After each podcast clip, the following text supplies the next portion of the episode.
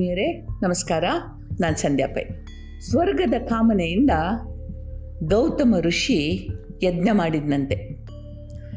ಅದರ ಒಂದು ಭಾಗ ದಾನ. ದಾನಗಳಲ್ಲಿ ಒಂದು ಗೋದಾನ. ನಮ್ಮಲ್ಲಿ ಒಂದು ಮನೋಭಾವನೆ ಇದೆ, ಯಾವುದು ನಮಗೆ ನಿರುಪಯುಕ್ತವೋ, ನಮಗದು ಅಗತ್ಯ ಇಲ್ವೋ ಬೇಡವೋ ಅದನ್ನು ಉಡುಗೊರೆಯಾಗಿ ಕೊಟ್ಟು ಕೈ ತೊಳ್ಕೊಳ್ಳೋದು. ಪಡೆದವರಿಗೆ ಅದು ಉಪಯುಕ್ತವೋ ಅಲ್ಲವೋ ಅನ್ನೋದನ್ನು ನಾವು ಯೋಚಿಸೋದಿಲ್ಲ. ನಮಗೆ ಬೇಡ, ಮನೆಯಿಂದ ಒಂದು ಕಸ ಹೋದರೆ ಆಯಿತು, ಬೇರೆಯವ್ರಿಗೆ ಕೊಟ್ಟು ಕೈ ತೊಳ್ಕೊಳ್ತೀವಿ. ಅದರಿಂದ ನಮಗೇನೋ ಒಂದು ಲಾಭ ಸಿಗುತ್ತೆ, ಪುಣ್ಯ ಬರುತ್ತೆ ಅನ್ನುವ ಭಾವನೆಯೂ ಇದೆ. ಗೌತಮ ಮುನಿ ಇದನ್ನೇ ಮಾಡ್ತಾ ಇದ್ದ. ಮುಖ್ಯವಾಗಿ ಗೋದಾನದಲ್ಲಿ ಬಡಕಲು ಬತ್ತಿದ ಹಸುಗಳನ್ನು ದಾನಕ್ಕೆ ಅಂತ ತಯಾರಿಸಿ ಸಾಲಾಗಿ ನಿಲ್ಲಿಸಿದ್ರು. ಅವನಿಗೆ ನಚಿಕೇತ ಅನ್ನುವ ಒಬ್ಬ ಮಗ ಇದ್ದ. ಎಂಟು ವರ್ಷದ ಹುಡುಗ, ಮನಸ್ಸು ಮಾತ್ರ ಎಂಬತ್ತರದ್ದು. ಒಳಿತು ಕೆಡುಕುಗಳ ಕಂದರವನ್ನು ನಿಚ್ಚಳವಾಗಿ ನೋಡುವಷ್ಟು ಅವನ ಮನಸ್ಸು ಪ್ರಬುದ್ಧವಾಗಿತ್ತು. ತಂದೆ ದಾನ ಪಡೆದವರಿಗೆ ಅನುಪಯುಕ್ತ ಉಪಯೋಗವಿಲ್ಲದ ಹಸುಗಳನ್ನು ಕೊಡ್ತಾ ಇರೋದು ಅವನಿಗೆ ಸರಿ ಕಾಣಲಿಲ್ಲ. ಆದರೆ ಹಾಗೆಂದರೆ ನೆರೆದವರು ಮುಂದೆ ತಂದೆಗೆ ಅಗೌರವ ಮಾಡಿದ ಹಾಗೆ ಅಂತ ಸುಮ್ಮನಿರಲು ಆಗದೆ ಒದ್ದಾಡ್ತಾ ಇದ್ದ. ಕಡೆಗೆ ತಡೆಯಲಾಗದೆ ತಂದೆಯನ್ನು ಕುರಿತು ಕೇಳಿದ, ಅಪ್ಪ ನನ್ನನ್ನು ಯಾರಿಗೆ ದಾನ ಮಾಡ್ತೀ ಅಂತಂದ. ತಂದೆ ಅಬೋಧ ಬಾಲಕ, ಮಗುವಿನ ಪ್ರಶ್ನೆ ಅಂತ ಹೇಳಿ ಸುಮ್ಮನಾದ. ಒಂದು ಬಾರಿ ಆಯಿತು, ಎರಡು ಬಾರಿ ಆಯಿತು, ಮೂರನೇ ಬಾರಿನೂ ಅದೇ ಪ್ರಶ್ನೆ ಕೇಳಿದಾಗ ಅಪ್ಪ ನನ್ನನ್ನು ಯಾರಿಗೆ ದಾನ ಮಾಡ್ತಿ ಅಂದಾಗ ತಂದೆಗೆ ಬ್ರಹ್ಮಾಂಡದ ಸಿಟ್ಟು ಬಂತು. ನಿನ್ನನ್ನು ಯಮಧರ್ಮನಿಗೆ ದಾನ ಮಾಡ್ತೀನಿ ಅಂತಂದ. ಅಂದರೆ ಸಾವಿನ ದೇವತೆಗೆ, ಮೃತ್ಯುವಿಗೆ ನಿನ್ನನ್ನು ದಾನ ಕೊಡ್ತೀನಿ ಅಂತಂದ. ಗೀತೆಯಲ್ಲಿ ಒಂದು ಮಾತು ಬರುತ್ತೆ, ಶ್ರೀ ಕೃಷ್ಣ ಪರಮಾತ್ಮ ಹೇಳ್ತಾನೆ, ಕ್ರೋಧದಿಂದ ಸಮೋಹ ಉಂಟಾಗ್ತದೆ, ಒಳಿತು ಕೆಡುಕುಗಳ ತಾರತಮ್ಯ ಹಾರಿ ಹೋಗ್ತದೆ, ನಾಲಿಗೆ ನುಡಿಯಬಾರದನ್ನು ನುಡಿತದೆ. ಹೀಗೆ ಕ್ರೋಧವಶನಾಗಿ ಗೌತಮ ತನ್ನ ಮಗನನ್ನೇ ಮೃತ್ಯುವಿಗೆ ಕೊಡ್ತೀನಿ ಅಂತ ಹೇಳಿಬಿಟ್ಟ. ಯಾವತ್ತೂ ಕೂಡ ಆಡಿದ ಮಾತುಗಳು ವ್ಯರ್ಥ ಆಗೋದಿಲ್ಲ. ನಚಿಕೇತ ಯಮಪುರಿಗೆ ಹೊರಟ. ತಂದೆ ಹೇಳಿದ ಮಾತಿಗೆ ಮಾನ್ಯತೆ ನೀಡಿದ. ಯಮಲೋಕಕ್ಕೆ ಬಂದಾಗ ಮೃತ್ಯು ದೇವತೆ ಯಮ ಅಲ್ಲಿರಲಿಲ್ಲ. ಯಮಲೋಕದ ಬಾಗಿಲಲ್ಲಿ ಮೂರು ದಿನ ನಚಿಕೇತ ಕಾದು ಕುಳಿತಾ. ಆ ಮೂರು ದಿನಗಳು ಅವನು ಮೃತ್ಯುವಿನ ಬಗೆಗೆ ಚಿಂತಿಸ್ತಾ ಇದ್ದ. ಹುಟ್ಟು, ಬೆಳವಣಿಗೆ, ಪ್ರಜನನ, ಸಾವು, ಅಂದರೆ ಬದುಕಿನ ಕೊನೆಯೇ ಸಾವಾದರೆ ಅಲ್ಲಿಂದ ಮುಂದೆ ಮತ್ತೇನು?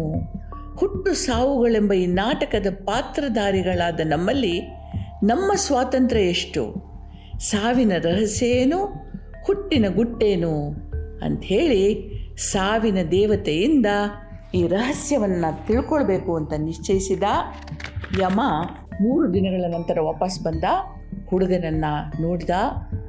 ಬ್ರಾಹ್ಮಣ ವಟು, ಬ್ರಹ್ಮಜ್ಞಾನಿಯಾದವ. ಕೇಳಿದ, ಅಪ್ಪ ಮೂರು ದಿನ ಮನೆ ಬಾಗಿಲಿಗೆ ಬಂದ ಅತಿಥಿಯನ್ನು ಕಾಯಿಸಿದೆ, ಕ್ಷಮಿಸಿಬಿಡು, ನಿನಗೆ ಮೂರು ವರ ಕೊಡ್ತೇನೆ, ನಿನಗೇನು ಬೇಕೋ ಕೇಳು ಅಂತಂದ. ಇವನು ಹೇಳಿದ, ನನಗೆ ಮೃತ್ಯುವಿನ ರಹಸ್ಯ ಬೇಕು ಅಂತಂದ. ಯಮ ಬೆಚ್ಚಿ ಬಿದ್ದ.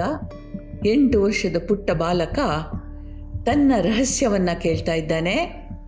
ಅವನಿಗಂದ, ನಿನಗೆ ರಾಜ್ಯ, ಧನ, ಕನಕ, ಗೋವುಗಳು, ದೀರ್ಘಾಯುಷ್ಯ, ಅಮರತ್ವ ಏನು ಬೇಕೋ ಕೇಳು, ಈ ಮೃತ್ಯುವಿನ ರಹಸ್ಯದ ತಂಟೆಗೆ ಬರಬೇಡ ಅಂತಂದ. ಏನಂದರೂ ನಚಿಕೇತ ಕೇಳಲೇ ಇಲ್ಲ. ಅವನಂದ, ನನಗೆ ಗೊತ್ತಿದೆ, ಇವೆಲ್ಲ ಕೂಡ ಸಾವಿನಲ್ಲಿ ಅಂತ್ಯ ಆಗ್ತದೆ, ಎಲ್ಲವೂ ಒಂದಲ್ಲ ಒಂದು ದಿನ, ಸೂರ್ಯ ಚಂದ್ರರು ಈ ಬ್ರಹ್ಮಾಂಡ ಕೂಡ ಒಂದು ದಿನ ಸಾಯ್ತದೆ. ಆದುದರಿಂದ ನಶ್ವರವಾದದ್ದನ್ನು ತಿಳ್ಕೊಳ್ಳಿಕ್ಕೆ ನನಗೆ ಆಸಕ್ತಿ ಇಲ್ಲ, ನೀನು ನನಗೆ ಶಾಶ್ವತವಾದದ್ದನ್ನು ಹೇಳು, ಸಾವಿನ ರಹಸ್ಯ ಏನು ಅಂತಂದ. ಕಡೆಗೆ ಯಮ ಬಗ್ಗಿದ. ಬದುಕಿನ ರಹಸ್ಯವನ್ನು ನಚಿಕೇತನಿಗೆ ಉಪದೇಶಿಸಿದ. ಬದುಕಿನ ರಹಸ್ಯವೇ ಸಾವಿನ ರಹಸ್ಯ. ಯಾರಿಗೆ ಚೆನ್ನಾಗಿ ಬದುಕಲಿಕ್ಕೆ ಬರ್ತದೋ ಅವನು ಚೆನ್ನಾಗಿ ಸಾಯ್ಬೋದು. ನಚಿಕೇತನಿಗೆ ಈ ಪ್ರಶ್ನೆ ಕೇಳಬೇಕು ಅಂತ ಯಾರೂ ಹೇಳಲಿಲ್ಲ. ಅವನ ಅಂತರಾತ್ಮದ ಇಚ್ಛೆಯಾಗಿತ್ತು.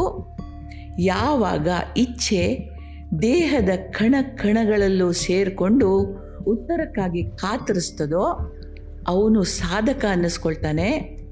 ಆ ಸಾಧಕನ ಸಾಧನೆ, ನಿರಂತರ ಚಿಂತನೆ, ಧ್ಯಾನ ಆಗ್ತದೆ. ಅದರಿಂದ ಅವನಿಗೆ ಉತ್ತರ ಸಿಕ್ಕೇ ಸಿಗ್ತದೆ. ಸಾವಿನ ಅರಿವು ಮನುಷ್ಯನನ್ನು ಅಮರನನ್ನಾಗಿ ಮಾಡ್ತದೆ. ಹೇಗೆ ಅಂತಿರೋ, ಈ ದೇಹದಿಂದ ಇಂದ್ರಿಯಗಳಿಂದ ಅನುಭವಕ್ಕೆ ಬಂದ ಸಮಸ್ತ ಸುಖಗಳ ನಿಷ್ಫಲತೆ, ತಾತ್ಕಾಲಿಕತೆ ಗೊತ್ತಾದಾಗ ಸಾವಿನ ಮಜಲುಗಳಲ್ಲಿ ನಿಂತು ವಿಶ್ರಮಿಸಿ ಕಳೆದ ಬದುಕನ್ನು ಮುಂದೆ ನಡೆಯುವ ಜೀವಕ್ಕೆ ಅಮರತೆಯ ಅರಿವು ಬರ್ತದೆ. ಇದನ್ನು ತಿಮ್ಮಗುರು ಬಹಳ ಚಂದವಾಗಿ ಹೇಳ್ತಾರೆ.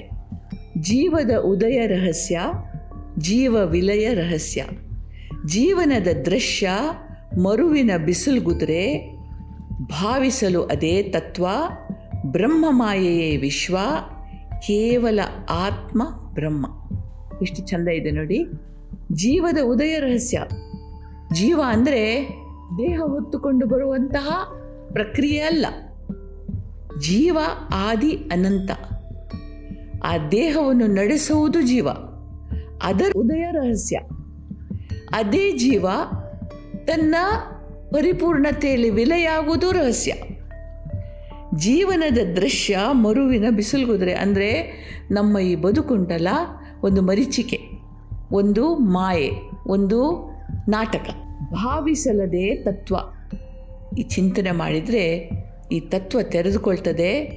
ಬ್ರಹ್ಮ ಮಾಯೆಯೇ ವಿಶ್ವ, ಈ ಮಾಯೆ ಉಂಟಲ್ಲ, ಇಡೀ ವಿಶ್ವ ಮಾಯೆಯ ಒಂದು ರೂಪ, ಕೇವಲ ಆತ್ಮ ಬ್ರಹ್ಮ. ಈ ಬ್ರಹ್ಮ ಅಂತಂದರೆ ಪರಿಪೂರ್ಣ ಜ್ಞಾನ, ಇದೇ ಆತ್ಮ.